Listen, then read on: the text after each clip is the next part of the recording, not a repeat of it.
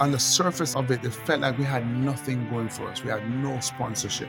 I'm injured, training eight hours a day, delivering pieces at night, trying to keep the dream alive. And I get it that we get into those places sometimes where, man, you're doing everything you can and you just can't seem to catch a break. And I just want to encourage you not to let go of the dream, though, is to keep trying something else. Welcome to another episode of Success Through Failure. This is your host, Jim Harshaw Jr., and today I bring you three time Jamaican Olympic bobsled team member, Devon Harris. Do you feel out of balance in your life, like your family and your work are your priorities, but like you're always shortchanging one or the other? Do you feel like you're going 100 miles an hour every day, getting 100 things done, but you don't feel like you're ever really moving the needle? Or maybe you feel like you want to be more consistent, more focused. Do you want to figure out what the right goals are for you? I know the feeling. I have a wife and four kids, a business, rental property, not to mention the inevitable challenges that pop up in life like cars breaking down or kids getting sick or work getting busy. But when I was a Division 1 All-American wrestler, I was focused, I was consistent. I knew what my goals were and I had a plan to get there. But when I got into the real world, things got complex. Everything seemed to be a priority. I ended up with a failed business, dead up to my eyeballs, in the worst physical shape of my life, and I knew I wasn't showing up as the husband and father that I should have been that's when I realized that there was a framework in my life that I used when I was one of the top wrestlers in the country. And I realized that top performing CEOs and Navy SEALs and New York Times bestselling authors, you name it, used the same secret formula to get more done in less time and to maximize their potential and live a life of purpose and impact. If you want to know what that system is and how to apply it to your unique situation in life, I've opened up a few spots on my calendar for a free 30 minute clarity calls so that you can learn this system too. Just go to jimharshawjr.com slash apply. That's jimharshawjr.com slash apply. If you'd rather me just text you that link, send me a text at this number. I'm going to say this three times. Are you ready?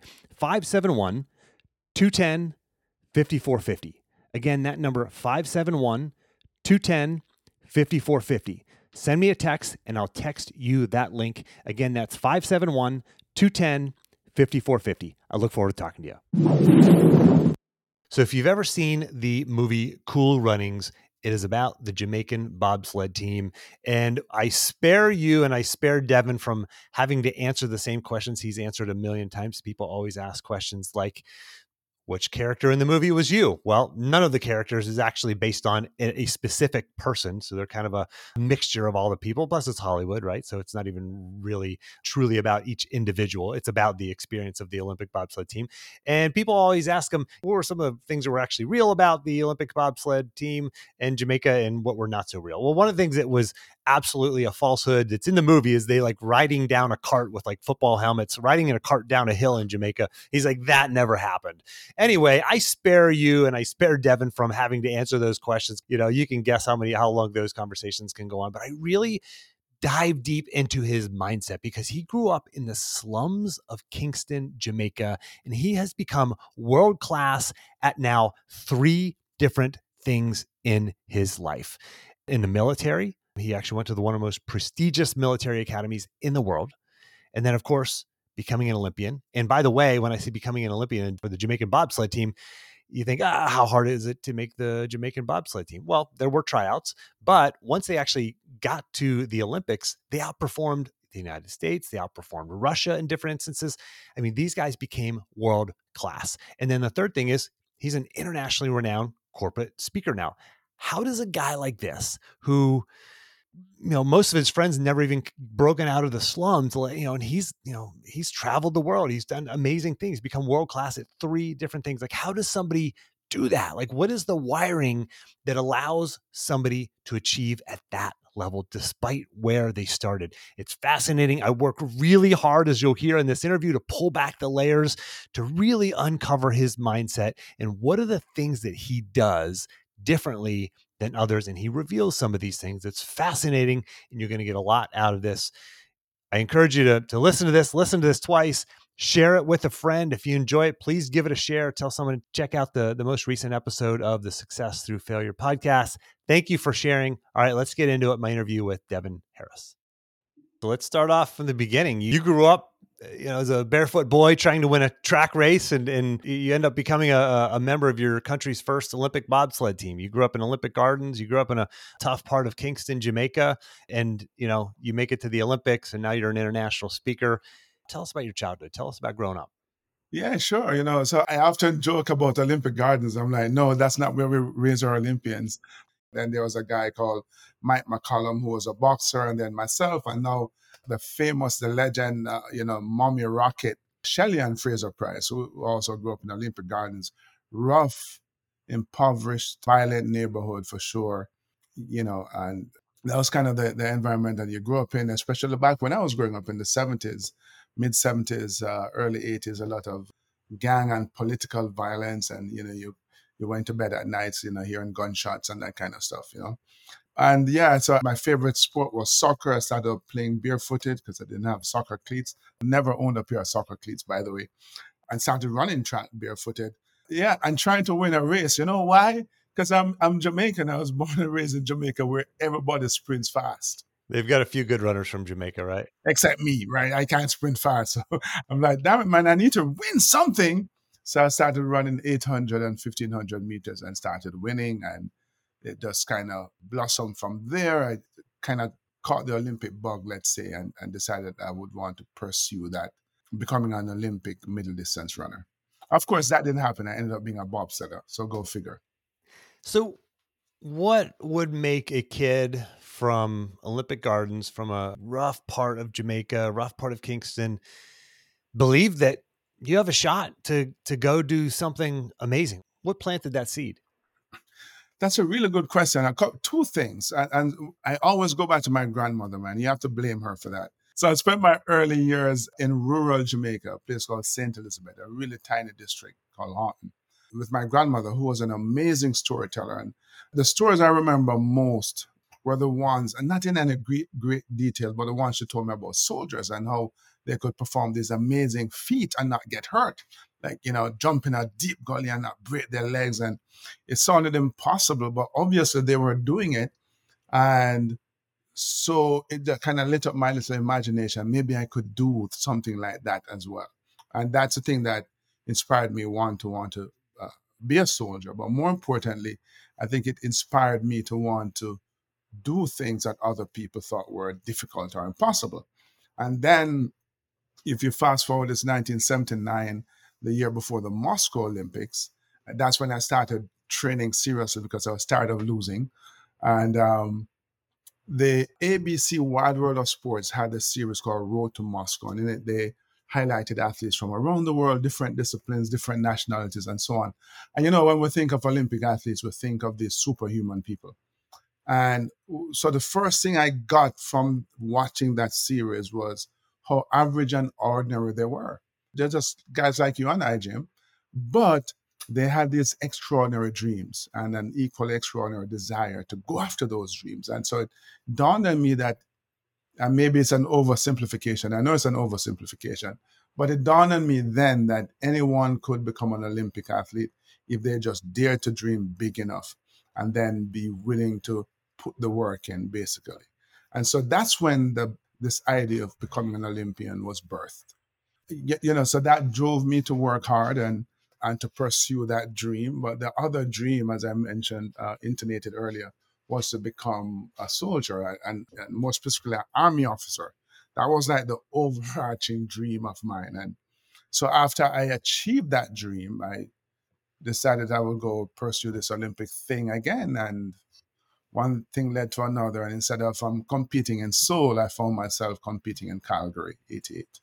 So you, you skipped over a part of the story that I think is fascinating in its own right, but you became an army officer, but you, you went to a prestigious military academy in England. Is that right?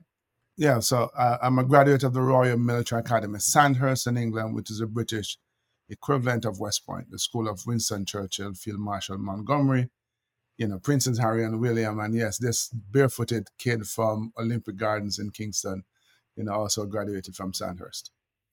How did that come about? Uh, you know, as I was, we're fortunate to be part of the Commonwealth, man. So, so Jamaica being part of the Commonwealth, our education, our laws, our military doctrine, and so on is uh, based on the British system. So, long story short, I had to go through this rigorous three day selection process you know, after high school. And, you know, 33 of us uh, started out this journey over three days, and um, we were whittled down to only three. I was a top pick of three people who got selected. And you know went through 18 miserable weeks of boot camp in jamaica. And then they say okay fine. You, you can go to sandhurst now. So because our, our, jamaica trains its officers you know some of them at sandhurst some at dartmouth which is for the our coast guard the british naval academy and so on so i got to go to sandhurst man and what was your role in the military i was an infantry officer so i'm like a to be honest, man, I am as gung ho as they come. I love that stuff. You know, I really loved, I really loved the army. When I came back from Sandhurst as a, a second lieutenant, we say in English, uh, or in the British, in the American army, to the first lieutenant. I was a platoon commander, so I commanded, you know, just short of my 21st birthday, I'm, I'm commanding 30 men and kind of moved up the ranks, you know, to commanding 120 men as a captain when I left pretty good for a kid from Olympic Gardens. It's, it's not too bad, you know, making making some moves. yeah, yeah. And did you feel like you had had made it at that point? I mean, you become a captain, you retire as a captain from the army. I mean, that is an incredible place for for you to get to. Did you feel like you had made it at that point? I mean, were you still thinking about the Olympics? Was that still part of your dreams? Yeah, so it's interesting question. So my first Olympics, by the way, uh, took place while I served in the army. So I was still technically a second lieutenant when this bobsled idea came about, and you know when I got selected to the team, commanding a platoon, and then by the time I became a lieutenant, I was actually commanding a company, which is it's not so unusual, but still the job for an officer who's a major, like two ranks above me. I was commanding a company. And being in the army, there was a part of me that this, yes, absolutely, I made it. And so if I could go a little back, I, I remember 21 years old, just, you know, it's a summer of 1987. And I'm walking to the officer's mess, uh, gym and I'm having this intense conversation with myself. I'm like, so you have achieved your big dream. You're an army officer now. What are you going to do with the rest of your life, man? Is this it? And then I go, oh yeah, the Olympics, because they were coming up in Seoul, Korea.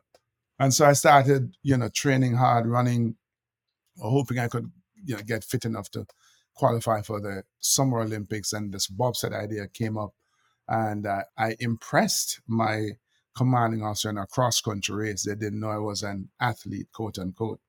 And so he thought he'd send his young fit officer to the team trials honestly don't think he expected me to make the team. He just wanted to say he sent an officer there because of, of a philosophy in the army that says officers must always participate. But I went and I made the team, you know. I, I, I think they liked my smile, so they selected me. So, but but it's kind of it got interesting afterwards in the sense that uh, here I am on the bobsled team now. You know, me, you know, went to the Olympics, and now I'm doing all these promotional tours promoting Jamaica and, you know, being on TV and going to some nice locations all across the US. And now I'm seeing a side of the world that it was impossible for me to see from my vantage point in Olympic Gardens. So when I was growing up, you know, and I looked out and I dreamt of, of all that I could possibly become, the furthest I could have seen really was the officer course. Like God, if I could get there, man, there's nothing more I could ask for. Like this would be like the pinnacle of success for me, right? And the, the Olympic thing was kind of like icing on the cake. And now here I am. I actually got the icing on the cake, the Olympics, but that opened up a whole new world to me. And now being an army officer was just okay because there was there was so much, and I'm like, whoa, there's all that out there too. Whoa, how can I get some of this? right? And so you, you go from the kid who couldn't wait to become an army officer because you know you couldn't ask for more to being an army officer and going, yeah, you know, being an army officer is cool, but look look at all that other stuff that I could become as well. And so that prompted me, inspired me to want to leave the army and go seek greener pastures, as it were. Do you believe it was your willingness to dream big that opened these doors for you that allowed you to create amazing things? I mean, you know, I, I, feel like a lot of people are afraid to dream big. They're afraid of failure, right? They're afraid of, you know, maybe I'm just not good enough. I should settle for less. I mean, you don't seem like you're somebody who ever settled. Like, you know, you you work hard, like everybody, but everybody you talk to, they work hard. Everybody's busy, everybody's working hard, right? You and you alluded to this earlier too. Like, you know, you allowed yourself to dream big and have these big high expectations of yourself. I mean, is that is that what allowed you to, to find this kind of success in multiple arenas of your life? Yeah, I think, yeah, absolutely. This idea of dreaming big, and I describe myself as fiercely ambitious. And I just think that if there is this thing out there that Jim has done, I'm thinking to myself, wow, you know, that's that looks good. Why can't I do it too? And I want to do it because it, in my head, it's going to make my life better but it also an every dreamer experiences right? It also opens you up to failure. There's a good chance that you might fail right? So we talk about you know and i know your program talks about you know failure failing and how you succeed from that. And so let's talk about sandhurst for a minute because when i went to sandhurst my goal wasn't to graduate. That was a given. My goal was to uh, win the award as a top overseas student. I never did. I failed I was young and foolish and I jumped from a plane and I broke my ankle. And that essentially took me out of the running. You know, even though I was being considered at near the end, there, I didn't feel like I deserved it, to be honest. But to me, that was a massive failure, man, because that was my one and primary focus to be named the top overseas student.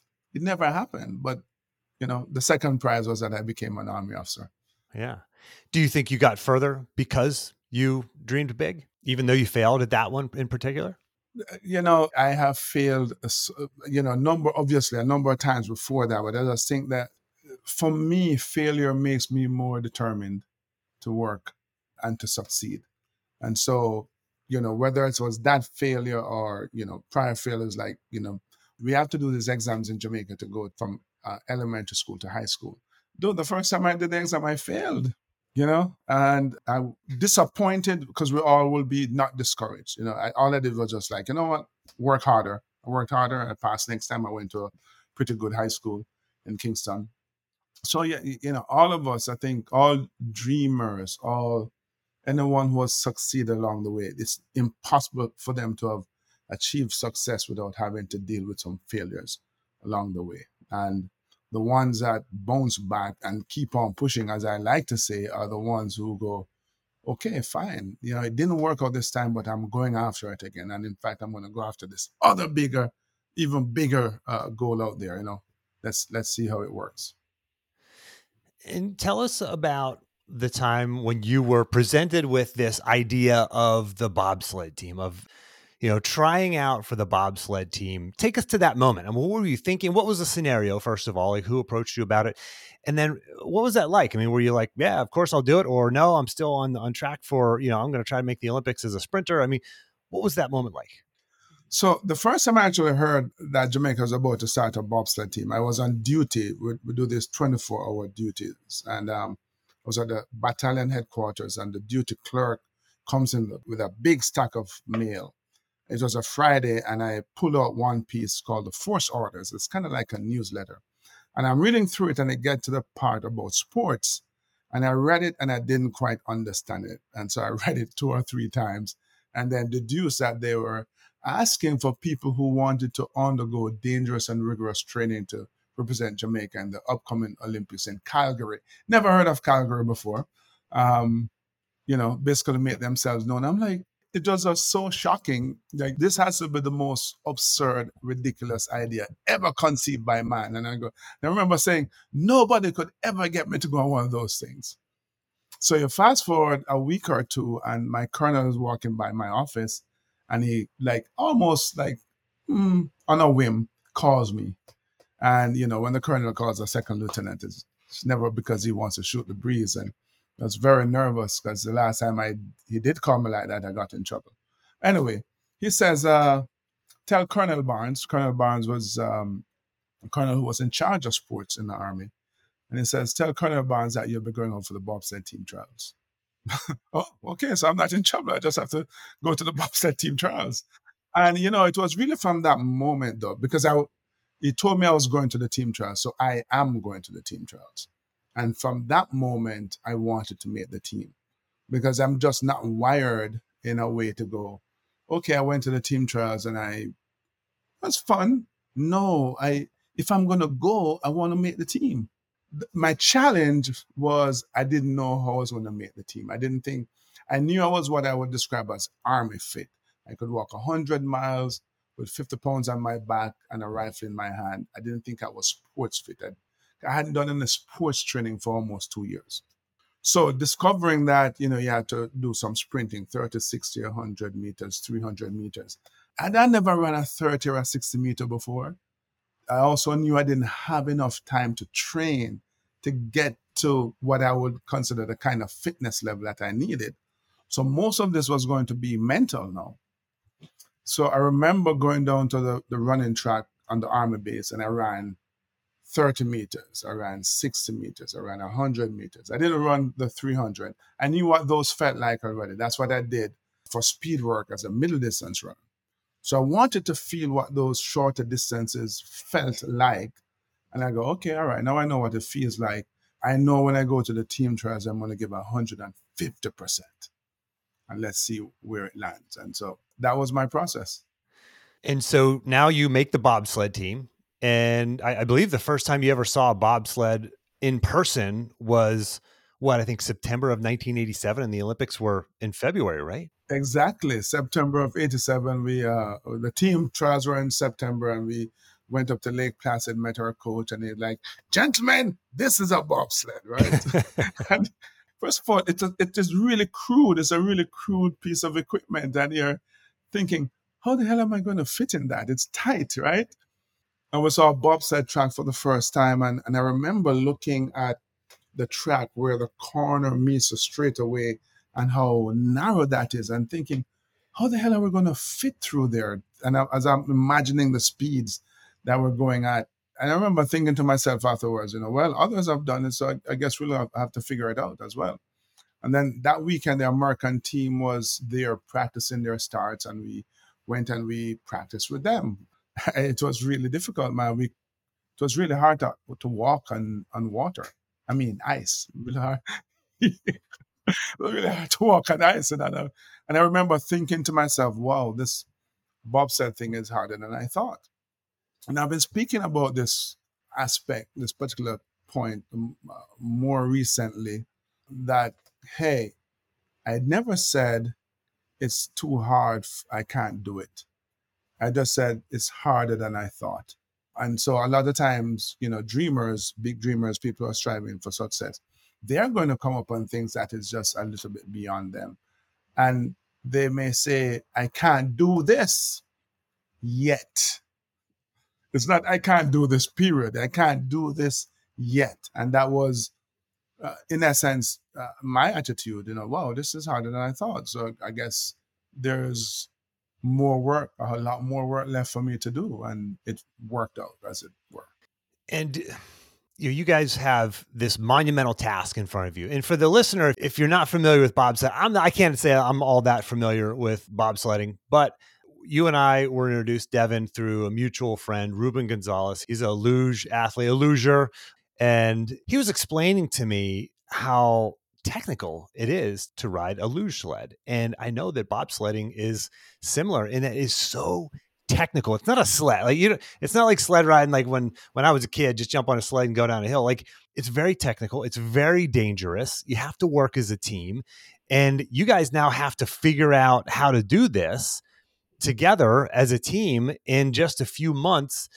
And you go from never even having laid eyes on one of these to actually you know at the olympics you you perform at a level that was way above what you should have performed. I mean i think at the one olympics you placed i mean i know certainly well above the united states team and well above like the russians and a lot of others. I mean how did how did that happen?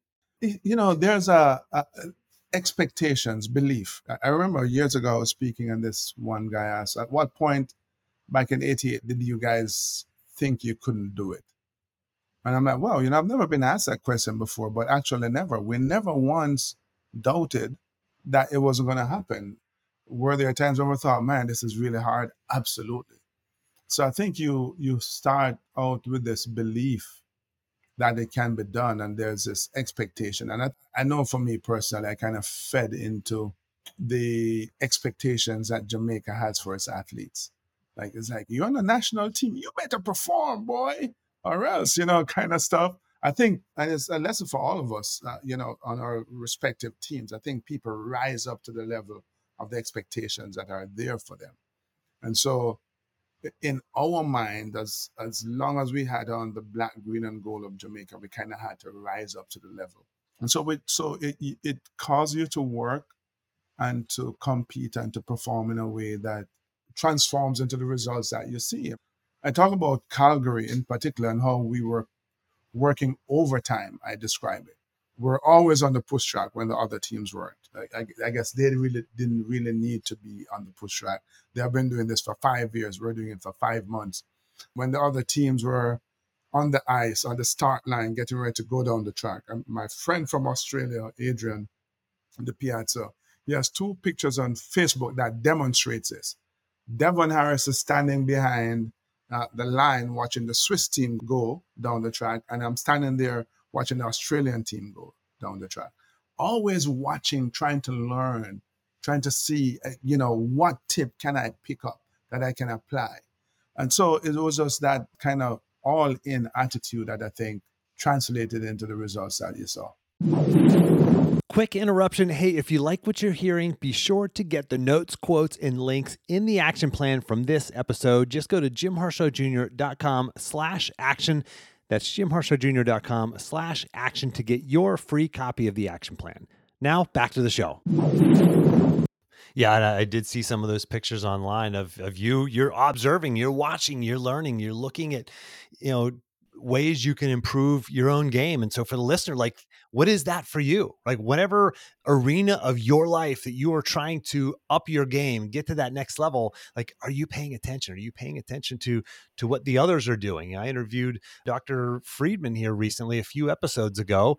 I mean, go back and check that out. He talks about reverse engineering, looking at the best in the world of what they do and reverse engineering that. But Devon, I want to go a level deeper with you because we're looking at a guy like you who achieved so much in your life. I mean, from kid growing up in the slums to becoming a captain in the army and, and graduating from a one of the most prestigious military academies in the world to multiple time Olympic athlete to world renowned speaker. I mean, we just keep seeing this success in different areas of your life and we're looking for the secret, right? And we're going, okay, well, Devon does things a little different. Like, I want that new shiny object. Is it a button I press? Maybe it's a, a supplement I can take, or maybe Devon has like this certain app that he uses that helps him create success in all these areas of his life. But it's not like the things I keep hearing you say are you know you had belief like the type of words that you use you didn't say i can't do this i can't do this yet is what you said and you know, you had this expectation, you had this belief, you use this certain language. I mean, for the listener who is dealing right now with their own Olympic dreams, right? They have that Olympic dream and it feels further off than ever, right? In their own version of the Olympics, right? Maybe it's the promotion, maybe it's starting the business, maybe it's repairing their marriage or running a marathon, whatever it is. And they just can't seem to get there. And they're stuck in that messy middle what advice would you have for them? So my kind of catchphrase these days is keep on pushing. And obviously, you know, you can't immediately say the bobsled analogy there because that's how you start the race. But I think it's so instructive to life as well, man. You have to find a way to keep on pushing. And look, I think people, when they hear that, they kind of hear struggle, right? And I talk about that. And I think that's part of the process recognizing that it's going to be difficult. You're going to have obstacles in your way, you're going to have setbacks and failures, and you have to find a way to keep pushing yourself over, around, or through them. But it's also the idea of growth, you know, where you are right now in whatever that Olympic dream is, right? Whatever it is that you're trying to create a better situation for in your life, your relationship, your finances, and so on. The skills that you have developed and the knowledge and the experience that, that you have gained so far, it's only going to bring you to this point. And to get to the next level, you're going to have to expand your comfort zone. You know, people like to talk about getting out of your comfort zone. You, no, it's basically you're creating a, a bigger comfort zone. And so you're going to have to expand that comfort zone by going to go learn some new skills. That's scary. That's hard. That's uncomfortable. Well, I never said it was going to be easy. I never said it's to be. It's it is scary. It is scary. You have to be willing to take some risk, man. I know it's a little bit extreme. I talk about my first bobsled run ever, right? I'm going on the track. I'm crawling in a sled behind a guy who had never driven a sled before, and I am scared to death. I'm scared of speed and height, right? And and I just remember thinking, you know, if I die, I die, but I'm going, right? No, I agree. That's a little bit extreme, but the lesson here is, Jim, that there's a risk to achieving every single dream that you have when you're looking to expand your comfort zone to put you in a, a place that allows you to better able accomplish this goal. It's, it's risky. You may have to pick up and move to a new city or a new country, like I moved from Jamaica to the US, or a brand new industry, you know, give up this cushy job. Like I gave up my job in the army, and I talk about that, that, you know, we talk about three meals a day, no bills to pay, no wife to obey. Who gives that up? but you know, so so you have to give up something. You know, the the, the old saying that you have to leave the shore line or lose sight of the shoreline to find new lands. If you're not willing to take that risk, then you're not going to get the reward. And so you have to be willing to take the risk. So I say you, you manage the risk. You can't do away with them, but you learn to manage them. You learn to do the things that you need to do to mitigate the risks. Um, but you know, sometimes you're gonna fail, and you just have to yeah pick yourself up and and keep on pushing. And I would argue that there's risk in not trying to, right? There's the risk of living a life of unfulfilled potential, of hopes and wishes and dreams that you never even attempted. There, there's a risk there too. I think that risk is even greater. And ooh, the word I was to say sadder. It's just demoralizing is how I see it. Because I think about going back to old neighborhood and seeing some of the guys that I grew up with. And dude, I've been around the world. And in the same time that I've been around the world, they've been around the block. And I don't know that there were any extenuating circumstances that says, hey, Devon, you're going to go do this and this and this, and they are not. It, it was just a matter of me wanting, you know, daring to dream and was willing to be uncomfortable, willing to, you know, fail and feel stupid, maybe, but and having it work out in my favor, as opposed to go, you know, this is my world, this is my comfort zone, this is where I'm going to stay. It's just hard to imagine that there can be so much out there and that we have so much potential and we just kind of sit back and choose to live lives of mediocrity because we don't want to fail. We don't want to be uncomfortable. It's garbage, man. It's garbage. For the listeners, I, I don't want this just to be another podcast interview. You listen to it, you get some motivation from it, and then you go on with the rest of your life. Like actually do these things. I mean, you're hearing it straight from Devon's mouth. Like there was fear, there was struggle, there was adversity, there was doubt, there were setbacks along the way. Like, what is that looking like for you right now? You might be saying, Well, Jim, I've been trying on the side to build this business for years and I've invested time and money and I just can't get there. Well, that's the path. Like that is the journey. And what is the next fearful thing that you have to step into because usually what we want is on the other side of that fear. So do something about it. I mean, this is real and Devon has lived it and he's telling us exactly how you know he lived his life and the, the, story that his, he's created is is fascinating and, and that story is there for you as well. I agree with you, man, that you know there there are times when you're going to really ha- have to you're going to doubt yourself. You're going to question yourself. You're like, what am I doing? Am I on the right path? You know, I, I talk about 1997, man. I'm trying to get to my third Olympic Games and I'm in Evanston, Wyoming. myself and my two brakemen, and we are coaching ourselves. We are training eight hours a day, and we're delivering pizzas at night. So there's this Jamaican word, uh, cruff, C R U F F, I guess is how you spell it, and and it means like worthless, like no good, like a total waste of time. And I remember Jason, who incidentally was also an army captain from Jamaica. We would say, "Wow, you know, I kind of feel like I'm turning into a cruff," and I go, "Yeah," because we like on the surface of it, it felt like we had nothing going for us. We had no sponsorship. I'm injured, training eight hours a day, delivering pizzas at night, trying to keep the dream alive. And I get it that we get into those places sometimes where, man, you're doing everything you can and you just can't seem to catch a break. And I just want to encourage you not to let go of the dream, though, is to keep trying something else. Just this weekend, I was in the backyard there splitting some wood, and it's winter is coming, man. And plus, it gave me a little workout. I'm not as young as I used to be. I, am discovering that's a part that sucks the most. but um, for some reason, it came to mind. I was I remember thinking back to a conversation I was having with a football coach at the high school in Evanston where we are training, and he said, you know, and I'm paraphrasing a little bit, but he says, you know, Devon, the, the thing that I find remarkable uh, every time I talk to you is that you always seem so optimistic. And it's not not that I never got frustrated and so on, but I I never dwelled on the problems. You know, I was always trying to think of a solution. What can I do next? How can what in which new direction do I need to push? Who can I speak to? What new knowledge I need? What new skills I need to develop?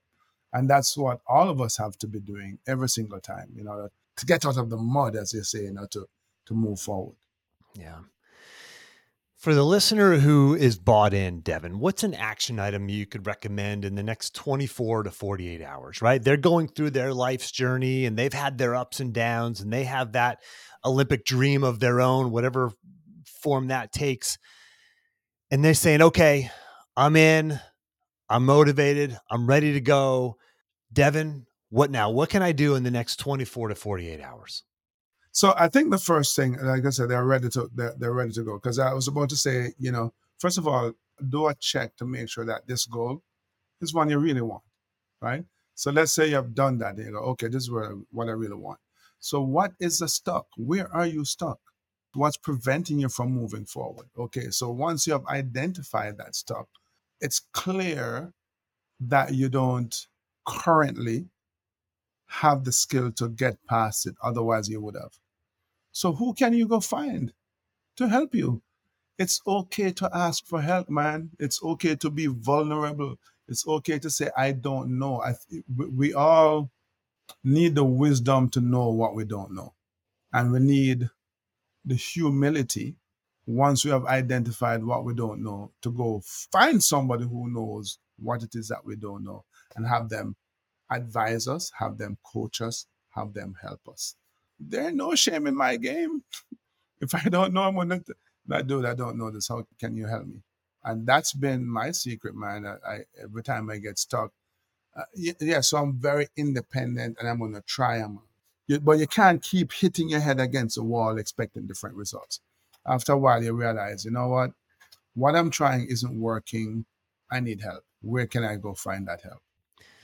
And for the listeners, you've heard me talk about the environment of excellence before. I mean, when we were athletes, and you know, it's easy to see that athletes need coaches, athletes need teammates, athletes need people around them that hold to a hold them to a high standard. Well, it's the same now. If you're no longer a competitor, you're out in the real world competing in the real world at whatever it is. Like who are the people who are achieving what you want to achieve? Again whether it's in business or in your personal life and relationships or fitness like who are the people who can help you? We see athletes have coaches athletes have teammates athletes are surrounding themselves with the right people. How about you? So that's a great piece of advice Devon. thank you for that. For the listener who wants to learn more about you buy your book follow you on social media where can they go devon yeah, man, it's easy. It's uh my website is devonharris.com. D E V O N H A R R I S.com. And yeah, the store is on, on, there. You can go get you know one of my books. in social media, keep on pushing 88. Keep on pushing 88 is where you'll find me on Instagram and on Twitter. Keep on pushing always is where you'll find me on YouTube. And of course, I'm you know I'm on Facebook. I'm I'm the the dude in the Jamaica Bobsled racing uniform, and I'm on uh, LinkedIn as well. Excellent. For the listeners, as always, I'll have all the links that Devon just shared. I'll put those in the action plan for you, jimharshawjr.com slash action, and you can get access to the action plan from this episode. Devon, thank you so much for making time to come on the show. Hey, Jim, thank you so much for having me on. Thank you so much for this forum as well, man. I just want to encourage, you know, your listeners, your, your listening audience to to continue to support the work that Jim is doing because it's important work and I think all of us can benefit from the amazing work that he's doing. So continue to support. Thank you, Devon. Don't forget about what I talked about before the interview. If you want to find balance, clarity, and focus, take the next step and go to jimharshawjr.com slash apply. Space on my calendar is very limited, so claim your spot now, jimharshawjr.com slash apply, or just send me a text message to 571 210 5450. Again, that's 571 210 5450. Thanks for listening. If you want to apply these principles into your life, let's talk. You can see the limited spaces that are open on my calendar at jimharshawjr.com slash apply, where you can sign up for a free one-time coaching call directly with me. And don't forget to grab your action plan. Just go to jimharshawjr.com slash action. And lastly, iTunes tends to suggest podcasts with more ratings and reviews more often. You would totally make my day if you give me a rating and review. Those go a long way in helping me grow the podcast audience. Just open up your podcast app if you have an iPhone, do a search for Success Through Failure, select it, and then scroll the whole way to the bottom where you can leave the podcast a rating and a review.